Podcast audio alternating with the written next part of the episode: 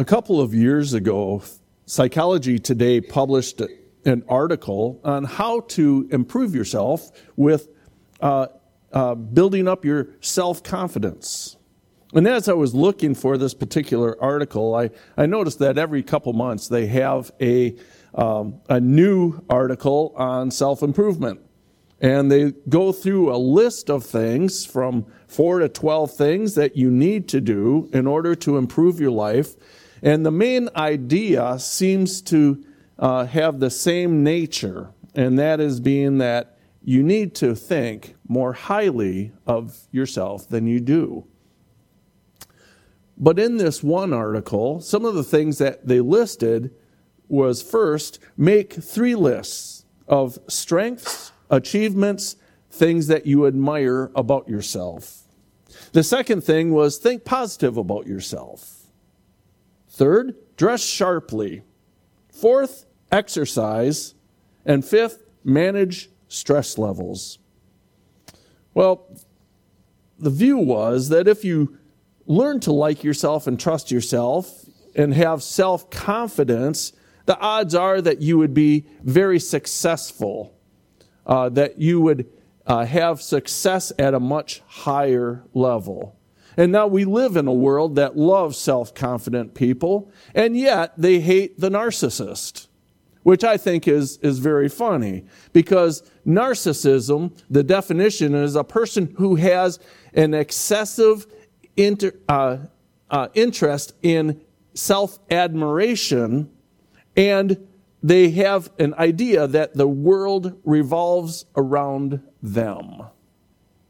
Now, I have to tell you that of all the people that you might meet, I think it's very interesting that the Christian doesn't need higher self esteem.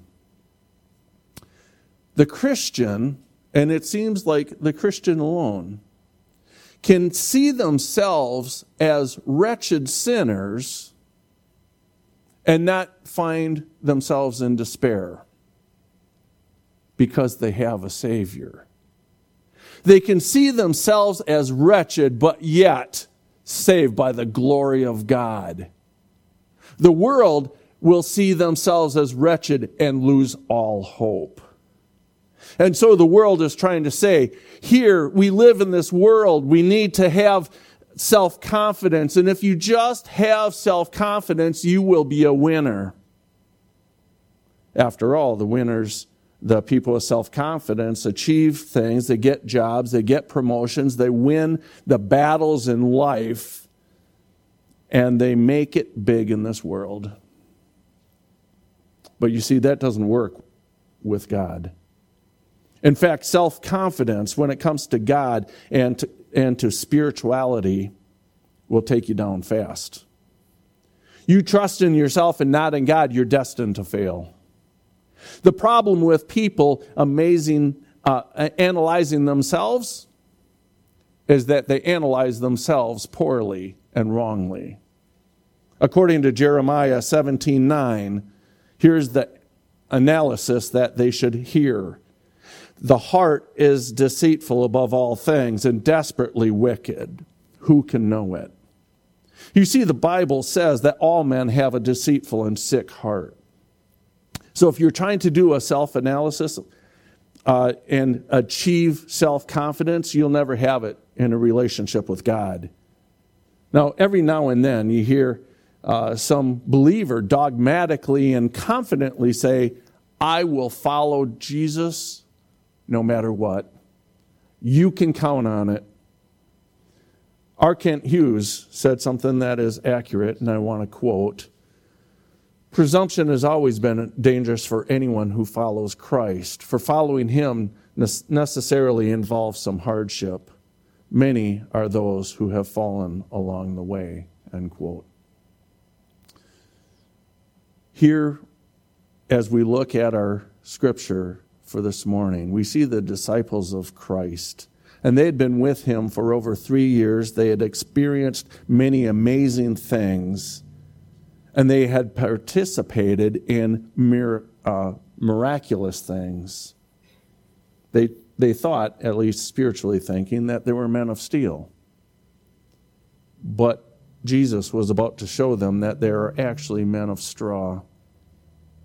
Peter thought he might be this mighty rock, but he found out that he was just a pebble, and Christ himself was the rock. That's why I named the sermon like I did.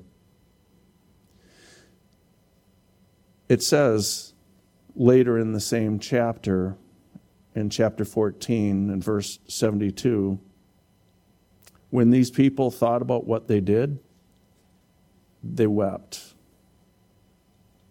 Have you ever been there? Have you assumed this too that you had good intentions, a high level of zeal, tremendous excitement and expectations, and then fell short? Where you say to the Lord, I will do anything for you. I will give my life. I will never, ever let anything get between us. Nothing will ever cause me to stumble. And then, not too long after that, you find your affections very fickle. You find that the passion that you felt so intensely one moment has withered away. A trial or a temptation has thrown you off focus, and now you're consumed by ungodly action and attitude. What we see in our text for this morning is human frailty and fickleness. But we also see Christ's faithfulness. And there, this, the title of the sermon, The Weakness of Pet, uh, Petros, which is Peter in the Greek, it means pebble. And the steadfast of Petra, meaning Christ, the solid rock. You see, it can be both encouraging and discouraging when Christians declare their devotion.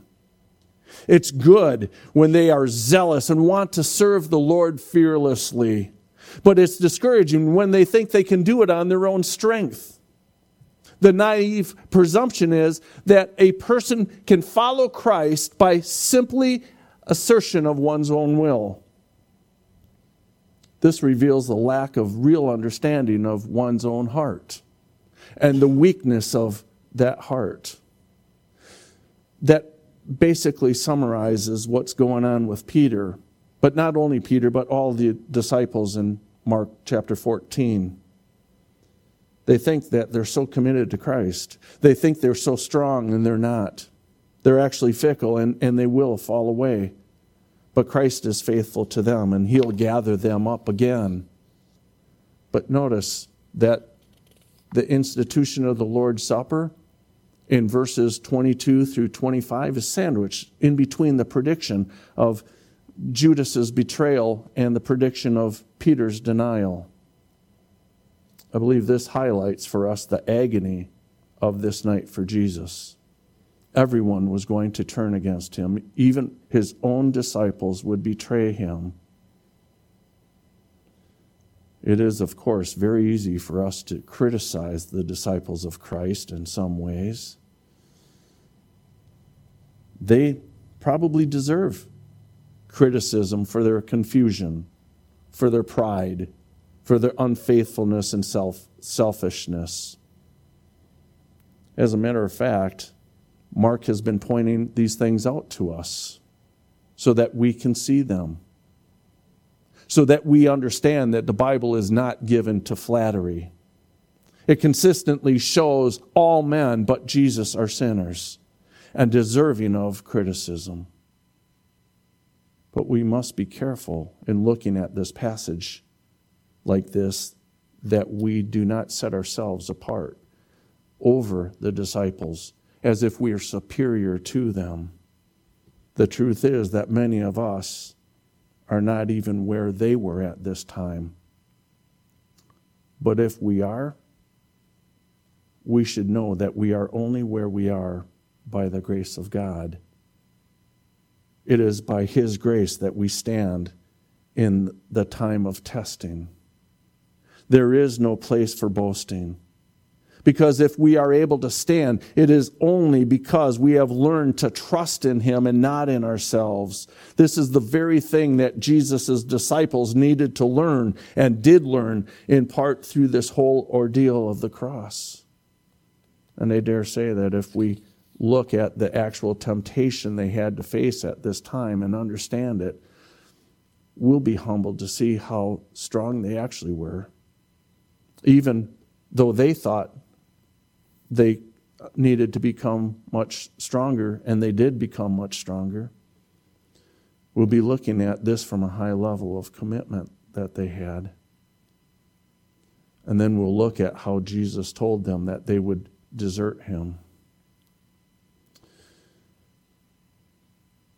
We will see how we must live by faith if we are able to bear the cross. And as we come to our text this morning, we, we will see it on the heels of the Passover. After the disciples had been in the upper room with Christ, and with it, the close of the Passover celebration, Jesus really begins walking this last stretch of the road leading to the cross. He ends up going to the end of his life on this road to the Gethsemane. Jesus, a man of sorrows, acquainted with grief, who would undergo the severe anguish in the garden at the prospect of being alienated from his Father and abandoned by his disciples. The spotless Lamb of God, as Peter would later call him in his epistle would be crushed under the divine wrath of God in order to bear the iniquities of his people, spilling his precious blood. Isaiah the prophet in chapter 53 says, Yet this was the will of the Lord to crush him when his soul makes an offering for sin. Jesus understood that. The one who just earlier refused to drink that fourth cup, the final cup of the Passover. And we saw that in verse 25. Assuredly, I say to you, I will no longer drink of the fruit of the vine until that day when I drink it in the new kingdom of God.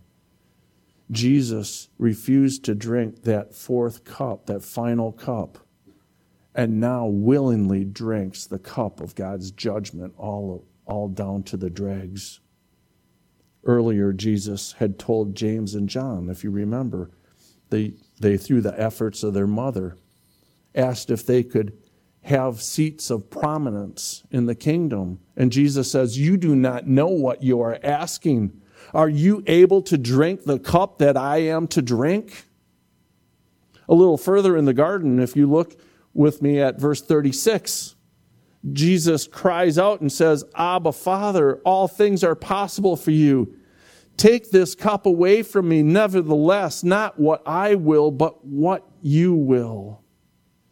Here, that word nevertheless is a conjunction, and it's the Greek word alla. And here's what it's there for it takes the first part of the statement and it uses it as a transition to the cardinal matter of the perfect will of God. And then later in the garden, if you remember, Jesus told Peter when he was overzealous and took and whacked off Malchus's ear, he says, Put your sword into its sheath. Shall I not drink the cup the Father has given me? Jesus drank agony the bitter agony of the reality of the Father's wrath being poured out upon him at the cross. But here they're on their way to the garden, a garden that is believed to actually have these oil presses operative in that day.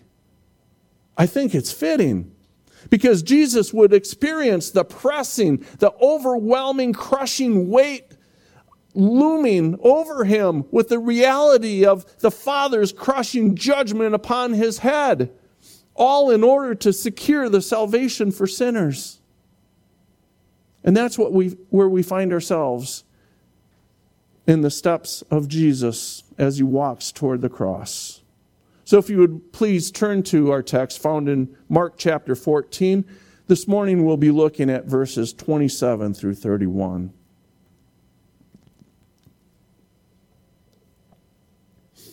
Starting with verse 27.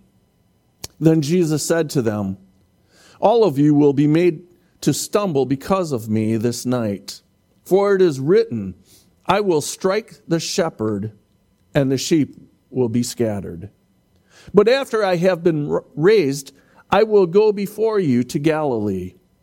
Peter said to him, Even if all are made to stumble, yet I will not. Jesus said to him, Assuredly, I say to you that today, even this night, before the rooster crows twice, you will deny me three times. But he spoke more vehemently If I have to die with you, I will not deny you. And all the others said likewise. Now, if you remember in verse 26, uh, it told us that they left the Passover singing hymns as they went to the Mount of Olives. That would have been the traditional Hallel uh, Psalms, the Psalm 116, 17, and 18. And Jesus would have left with the 11, leaving Jerusalem and crossing the Kidron Valley, heading to the Mount of Olives. And they would have done this by leaving through the eastern gate of, of Jerusalem and on this night, they wouldn't have gone all the way back to Bethany as they had in previous nights. They would instead camp out, as it were, in the garden. Jesus himself didn't sleep at all, he would be praying. Jesus is on his way there, the last stretch of the journey, all the way until he is arrested. And this very path would also be traveled by Judas Iscariot. He had earlier been dismissed from the company of, of Jesus and the disciples, and he was on his way to get the temple police, and they would be following Jesus' trail like a bloodhound after a criminal to betray our Lord. It said that during the Passover, the water in the little brook that went through the Kidron Valley that, that they had to cross in order to get to the Mount of Olives was just mixed with blood, the blood of thousands of lambs that had been slain, flowing down from the Temple Mount into this little brook. And it's really just a fitting reminder to Christ of his own shed blood. And certainly that was on his mind as he walked with his disciples through the garden. But it's amazing as we read these verses that Jesus seems to be calm in the face of such intense pressure. The greatest pressure that anyone had ever experienced in history. That Passover meal had lasted just a few hours, beginning at sunset uh, around 6 o'clock on Saturday, going until about midnight and in the dark hours, Jesus walks to Gethsemane. And he was amazingly filled with hope and trust in his Father's will. I, th- I think as I was studying this, I thought it was interesting because Jesus was walking the same path that David had walked 1,000 years earlier, barefoot and weeping as he fled his own son Absalom who had betrayed him. Jesus is following that same path. But Jesus wasn't fleeing. He wasn't fleeing Judas. Ju- Jesus wasn't running from the cross. Instead, we see a Jesus ready to embrace the reality of his betrayal and his arrest. Uh, arrest. He walked like no other man could do. And on his way, in spite of the prediction that I read to you in verse 27, that all the disciples, not just Judas, would abandon, abandon Jesus, Jesus had strength. Against the backdrop of judgment and failure and betrayal, Jesus is faithful in his endurance to the cross. We witness here the strength of Christ, the resolve of his character in contrast to the weakness and the weak faith of his disciples. Hebrews 12 2 I think just puts it so clearly. Jesus went to the cross for the joy that was set before him, enduring the cross. Jesus endured and faced the greatest trial that any human being has ever done. He was truly man and truly God. No other man. He had to, man committed sin, man must die. And so he had to be a resemblance of that man. And he was. And in light of that, how did Jesus respond in the face of all this? The seeming defeat of the cross, the impending doom of the Father's wrath, his own abandonment of his disciples. Well, let's start with verse 27. Then Jesus said to them, All of you will be made to stumble because of me this night. For it is written, I will strike the shepherd, and the sheep will be scattered. Now, if you remember, it had only been a short time uh, ago that Jesus said that one would betray him, and that being Judas. But now, up in the mountain, Jesus says, All will abandon me. He's basically saying, Every single one of you will abandon me. And that verb stumble in the Greek is the word scandalizo. And it means that they would all stumble because of what was happening to Christ. They would run away and that's where we get our English word scandal. Now, they wouldn't abandon Christ permanently, but they would temporarily. I read an interesting account of a preacher who was saying, I prayed this once. Oh God, you would be just in smiting me because I deserve it. He said, as he thought about it,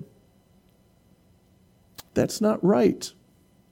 Because God's justice was fulfilled in the smiting of the shepherd, the smiting of the Savior. It is true that we deserve the punishment. But as believers, Jesus took on our punishment and God accepted his sacrifice. He was smited so that we wouldn't have to be. Now, Jesus says the reason why you will fall away is because it has been predicted by Zechariah in Zechariah 13 7. It has been predicted that when the shepherd is struck, the sheep will scatter. When the process of smiting the shepherd begins, the sheep will scatter. And the beauty of this prophecy is that in the aftermath of this happening, Zechariah predicts that the shepherd will establish a glorious kingdom in which he will be king over all the earth. So this prophecy sits in an amazing context. Everything is carefully predicted. God would strike down the shepherd, and when he does, the sheep will run and scatter. Grammatically speaking, it's actually a future passive tense indicating the fact that the disciples were, we could say, overtaken in their abandonment of Christ. This is not willful defection like, like Judas. This wasn't motivated by money like Judas was. This wasn't premeditated. This was a lapse. This was a temporary scandalizo, a temporary scandal. They eventually, in the garden, would be overtaken by their sin. They would stumble in their faith. And out of fear for their own lives, they would fall away, but they wouldn't apostatize. And that is made clear in later verses. They abandoned Jesus about the fact that they would never deny him. And then, even further, as we read in the Gospels, they actually did repent of this sin. And as history records, all but John suffered a martyr's, martyr's death. And so we have to understand this is a temporary lapse, a temporary falling away. But what is true about them can also be true about us. So often we don't plan on, on sinning. And at least I hope we don't plan on sinning. We're often guilty of stumbling in our weakness, the weakness of our flesh. But here we see that Jesus was willing to be faithful to the Father's plan. He had confidence in the Father's plan. The good news of salvation is not based upon our weakness or our fitness, but on the strength of Christ, the resolve of Christ to obey the Father. Jesus' focus in verse 27 is really not a failure of the 11, though he predicts that. He says, You all will be made to stumble. The, the focus of verse 27 is really his trustworthiness of the Father's plan that trustworthiness of sacred scripture being fulfilled. And if you notice, it says, For it is written. The Old Testament says it. I will strike the shepherd and the sheep will scatter. It was common, they all knew it. And again, Jesus views these 11 as his true sheep. We need to understand that. This is not sin leading to apostasy. These are his sheep. Psalm 95 7 says, For he is our God, and we are his people. We are the sheep of his hand, the, past, the people of his pasture. Jesus sees these people falling into a scandal, but not falling away permanently. They will stumble, but we need to remember what Jesus said in John 10 28, 27 and 28. Listen, my sheep hear my voice, and I know them, and they follow me. I give them eternal life, and they will never perish, and no one will snatch them out of my hand. I think it's very interesting. He says, My, my sheep hear my voice, and I know them. If you were to go to the White House and say, I want to get in to see the president because I know him, he's, he's a friend of the family, I, you know, we used to do all kinds of stuff together. The guards at the gate, they're not letting you in. But if the president comes up in out of the White House and says, Hey, you're here. I can't believe it. Guess what? You're in. It doesn't, it isn't about you knowing him. It's about him knowing you. It's about him. And so when we have a common knowledge where we know Him because He knows us. We're in. And we need to understand that this good shepherd is holding and preserving the ultimate faith of the disciples. And to be sure, the Father, according to his plan before the foundation of the world, said he would strike Jesus as the shepherd. And as I read in Isaiah 53:10, it was the will of the, the Lord to crush him. And we are uh, we read about the fact in Isaiah 53 6, we are all like sheep have gone astray. And that is why Isaiah says in 53 4 and 5, but he was pierced for our transgression, tr- crushed for our iniquities. He bears our griefs, carries our sorrows, and he was stricken, smitten by God, and afflicted. And because the shepherd Jesus is struck, Jesus says there will be a scattering.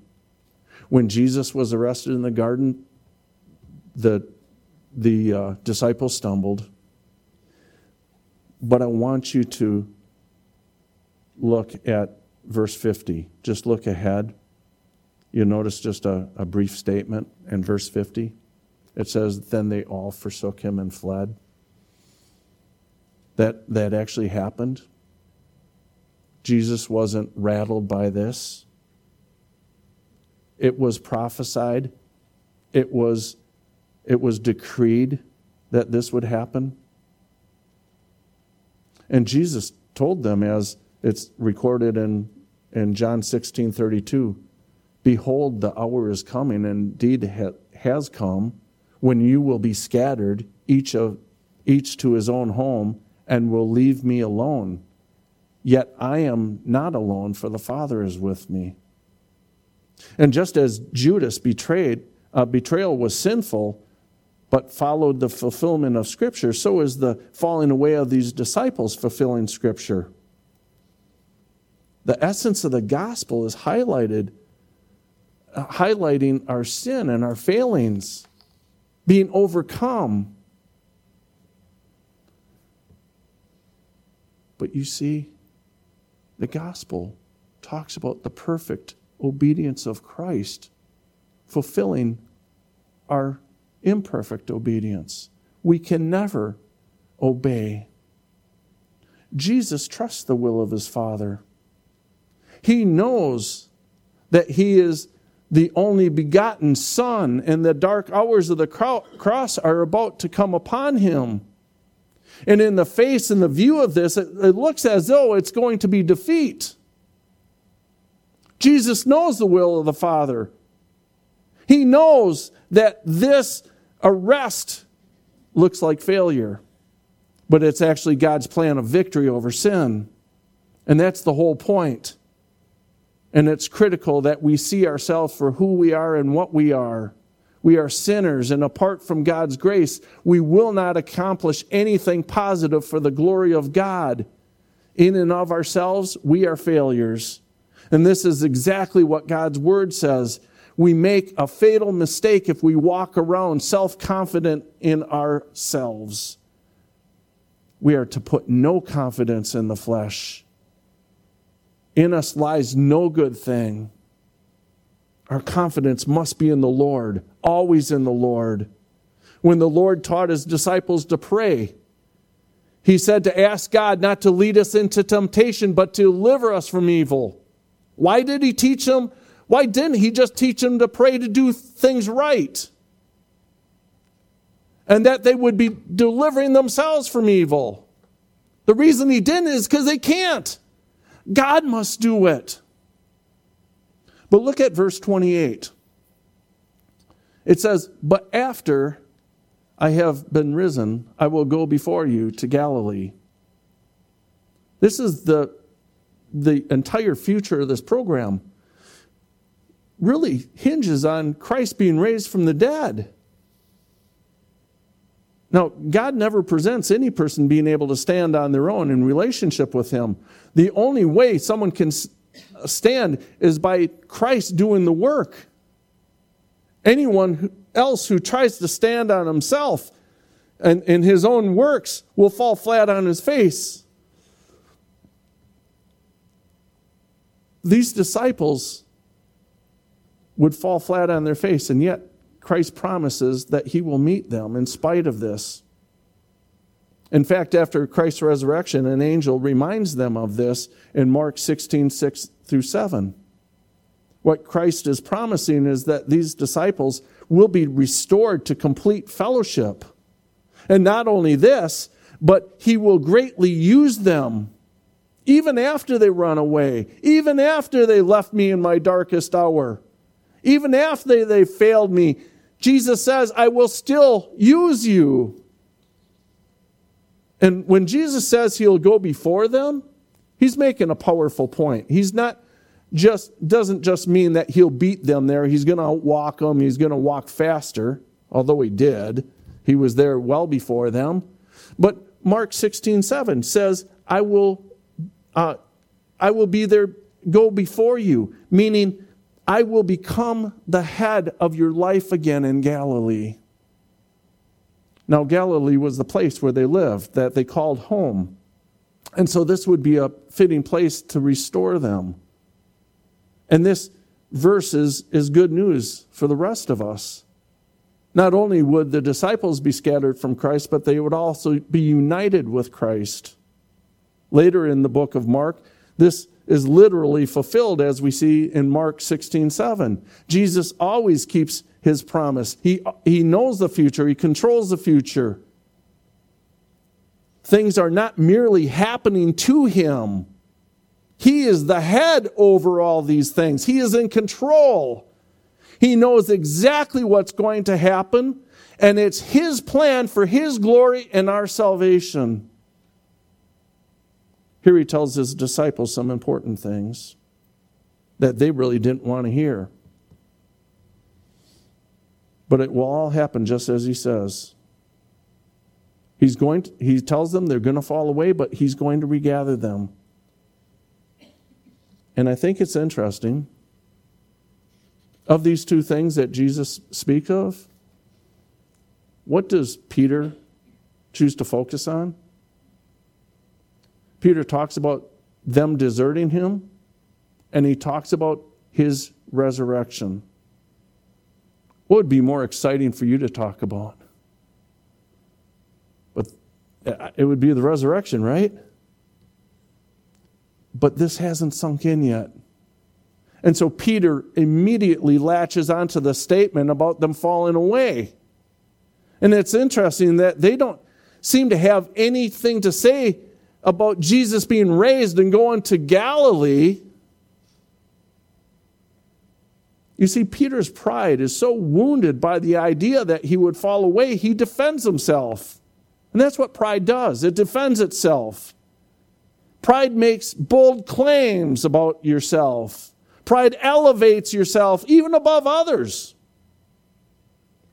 If you notice that Peter does all of these things and shows his shortcomings, in verse 29, Peter says to him, Even if all are made to stumble, yet I will not. He just set himself above these other guys. He says, you know what? Jesus, it doesn't matter what you're saying, you're wrong. It's sort of similar to what happened in chapter 8 when Jesus predicted his death and resurrection, and, and Peter comes and rebukes him. And Jesus' response is, Get behind me, Satan. For you are not setting your mind on the things of God, but the things of man. But Peter, you would think, okay, Christ already told me that once. I got it straight. But he doesn't. Instead, he's sort of like, Jesus, come on. You must not realize how committed I am. You, you're really not un- understanding my passion my perseverance. I really need to assure you that this isn't going to happen because I, even if they do, I will not fall away. Peter arrogantly defends himself. And not only that, he's saying that Christ is in error. Peter makes a bold assertion about himself. He's looking to himself, relying on his own strength, boasting in his own ability. And not only that, he's elevating himself. Even if those people do, I won't. You can almost picture Peter pointing at the others in a condescending tone. You know, I know, I know these guys are sometimes slackers. They'll probably fall away. I can see that. But your statement about all, come on, Jesus, it's Peter, it's me. I won't. Have you ever said that? Have you ever made a promise to God, I won't do that. I won't fall, I won't fail. You can count on me. I will never do anything shameful or sinful. You know, I think we do it all the time. People come to Christ and they're on fire. But slowly and surely they back away from reading the Bible, from prayer, even going to church. These are some of the same people that say, God, you can count on me. Peter is actually disbelieving what Jesus said. He's implying that Jesus isn't telling the truth. He's also implying that I will not fall away. Both of these assumptions are ludicrous. Bible commentator William Hendriksen says, said Peter has an inflated opinion of himself, is overconfident, conceited, as events are quickly going to prove. And so in verse 30, Jesus responds to Peter's confident assertions. Jesus said to him, Assuredly, I say to you that today, even this night, before the rooster crows twice, you will deny me three times. In other words, he's saying, Hey, brother, I'm sorry, but you're not even going to make it to morning. Before dawn, Peter, you're going to deny me three times. And not only will you run like all the rest, you will take it to another level and deny me three times. Peter was always sort of the big mouth. He's always the one speaking the most brashly. And you have to realize that as you talk so confidently and people are watching you and then they they fail if you act like you have no failures and that you are dependent upon yourself those people watching may end up in shipwreck. Because they're watching you and they're thinking well he does it it must be because he does all these things no, he does all those things reading the Bible, going to church, studying the Word because he realizes his substance is in Christ. We need to be very careful and learn a very important spiritual principle of the, the lesson of never and always. It goes something like this Never tell God you will never do something. If it's something bad that you never want to do, lean on His grace. Declare, um, you never want to, to do, lean on His grace, declare your, your faithfulness. But if you say, I'll never do that, you're just inviting the world, the flesh, and the devil to tempt you, to lure you in. And then there's some good things. Well, well, God, I'll never be a pastor. I'll never go and evangelize on the streets. I'll never go and talk to someone who I know doesn't really care for the Jesus thing so that they might find eternal life. I think it's so funny. All of us have had the Word of God brought to us by someone. And yet, even though we know our own sinfulness, we're so slow to take up that same call and talk to someone about the Lord. Then there's the never tell God that you always, I'll always be faithful to something. I'll always be faithful to you, Lord. If you say that in a self exalting way, you're more than likely going to be humbled. We need to believe. We need to have be faithful and obey the Lord. We need to walk with him day by day, moment by moment, crying out to the Lord to teach you his ways. If you'd please turn to Psalm 119. I want you to see how this all works and our reliance on, on the Lord in all of this.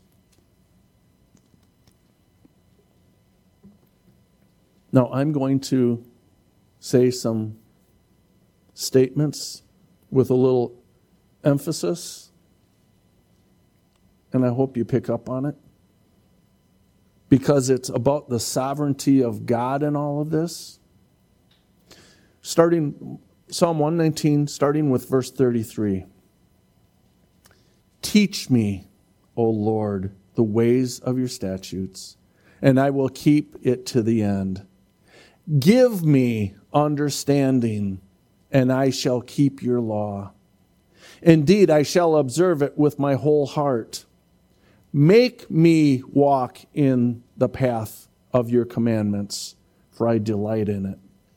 Incline my heart to your testimonies and not to covetousness.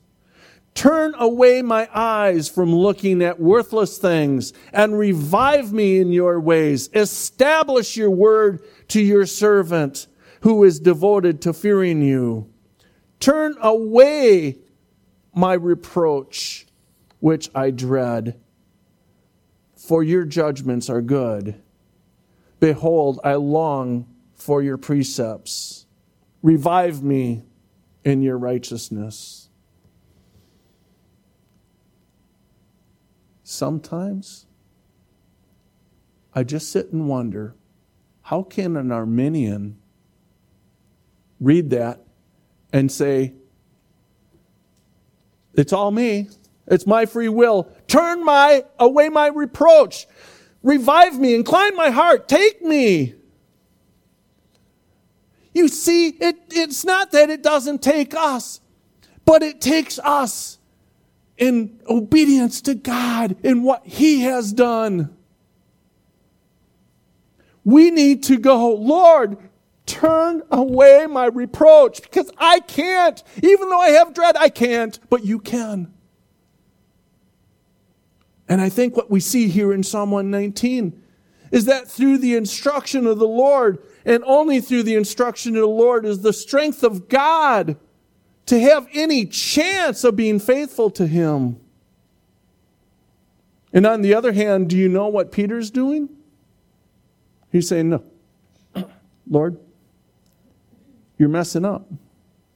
You're making a big mistake. Here, Peter, he's such a leader. And he's, he's and, and all the, the apostles, they're zealous and they jump on Peter's bandwagon. But I think it's interesting. Jesus didn't say, Get behind me, Satan. He didn't argue with them. He let it play out because it needed to be played out for them to learn what they needed to learn. And we need to see that our whole salvation rests upon the Lord. He is the only one who can deal with the weighty matters of justice, of fulfilling the law and purchasing grace for all of God's elect people. He alone could face the opposition of men and overcome them. He alone can bring about the advantages of the church. He is the one who sustains by who he is. the Son of God. And he does it by his own righteousness. In John 17, Jesus says, I pray that you do not take them out of the world, but you keep them in the world, and that you keep them from the evil one. Sanctify them by the truth. Your word is true. And then he says, And Father, I sanctify myself. I hope you realize Christ is the only person who could ever say that he sanctifies himself. Sanctify is to be made holy, holy is to be set apart. You cannot set yourself apart as a created being. Christ can and did. Our sanctification has to come through him. And he teaches his disciples that their salvation rests entirely upon him the fleshly nature within Christians sometimes lusts against the notions of the Holy Spirit within the heart. And at those times, we need to see God's grace even more. It's true that when we were converted, that God, Christ gave the death blow to the old man, but we live within this flesh. we need to seek the Holy Spirit's ongoing work day by day to continually give us wisdom. It says that we should be being filled with the Holy Spirit. That is a present imperative, meaning be being filled, be being filled now, now, now, now, now. It never stops. Only the Spirit Holy Spirit can give us that right kind of wisdom for the situations that we enter. He can only give us the correct understanding of the truth in Scripture. Biblical, uh, spiritual things are spiritually discerned. We need to have the Holy Spirit. You see, there is a human and earthly wisdom which is selfish. It's based upon human observations apart uh, and logic apart from the wisdom of God's word. James 3:17 says, "But the wisdom that is from above is first pure, then peaceable, gentle, willing to yield, full of mercy and good fruits, without partiality and without hypocrisy." But you know, Peter nor the other disciples had learned this yet. Because in verse 31 of our text, it says, But he, meaning Peter, spoke more vehemently If I have to die with you, I will not deny you. And all, they all said likewise. That word vehemently is the word peresos, and it has the idea of continual, emphatic. It has great em- emphasis and great compassion. You have to respect Peter's determination. It's an admirable thing, but doubting Jesus' word is not admirable, not noble at all. Peter is trusting in his own flesh. Peter's a positive example as he encourages us to follow in 1 Peter chapter 2. He talks about uh, how uh, there is suffering and that we need to trust in God just as, as Christ trusted in his Father. And Peter eventually did trust unto death. He died a martyr's death. In Proverbs 16 8, 18, it says, Pride goes before destruction and haughty spirit before the fall. But Peter writes, God resists the proud, and he gives grace to the humble. I would say Peter got it. He didn't get it yet. Here he's still filled with pride. So much so that at the end of verse 31, it says that, you know, remember, he's the leader. And it says, and they all said the same. Peter's negative example resulted on the others being boastful. That's sad. They all left him, they all denied him at Jesus' most needful hour. But again, all hope is not lost. John's gospel records in, in John chapter 21 that after Jesus' resurrection, he's having breakfast with the disciples on the shore. And he asked Peter the question three times. He asked Peter, in light of everything that you said, you know, you talked a big game, in light of everything you've done, I know of your denial of me, just as I predicted. And so, do you know what Jesus does? He asks him, Peter, do you love me? He does it three times. Peter, do you love me? Peter, do you love me? Peter, do you love me? And finally, after the third time, Peter says, Lord, you know everything. And I think what Peter was probably thinking is, you know everything. You know my boasting. You know my failures. You, your prediction was true. I pray you know my remorse. You know my repentance. Lord, you know everything. You know I love you. You see, Jesus provides here for Peter truth in the midst of denial. And that's a lesson for us to learn from Peter, a lesson regarding humility. If the gospel hasn't humbled you, nothing will. And you know, the most humble people on earth should be true Christians. You want a character mark of an unbeliever? It's someone who is filled with pride. But Peter's pride was broken. Peter was broken and he, repented. I want to encourage you, first and foremost, don't ever think God is surprised by your sinful failings. Flee, flee to Him, confess your sins. And I've said this before, and I, I want to keep saying this. The word confess in the Greek is homologeo, and it means to speak the same, to say the same as another, to agree with assent and admit or declare your guilt. When you confess to God, you're not going, you know what, I'm bringing you something you maybe you don't know, or maybe you saw it and you just weren't sure. No. When you confess, you go, Lord, that sin that I had is exactly as sinful as you say it is, and that cost the life of your son.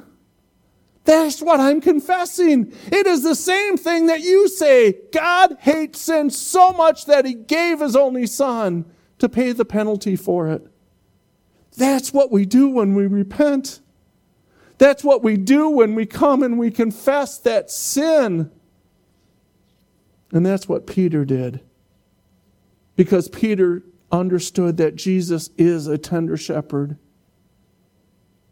Peter believe the essence of the gospel that we can freely and fully confess our sins to a warm and tender handed shepherd. He will reach down with the crook of his staff and pull, up, pull us up and clothe us with his righteousness. We are in safe union with Christ. And if we are, we should not fear we ought to run to Him, flee to Him. Commit your life to Him. Stop boasting. Our boast should be in the gospel, in the gospel alone. So we learn from these verses that when we are weak, and especially when we are weak, He is strong. For our sake, he, was, he made him to be sin who knew no sin, so that in him we might become the righteousness, righteousness of God. Glory to be to his name and his name alone. Let's pray. Heavenly Father, we ask by your grace, by your Spirit, help us to see how marvelous, how wonderful, and how beautiful Jesus our Lord is. The one who took the cup of wrath and drank it to the dregs so that we wouldn't have to.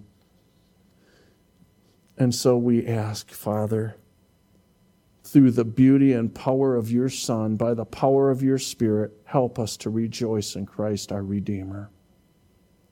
We pray this all in his most glorious and precious name. Amen.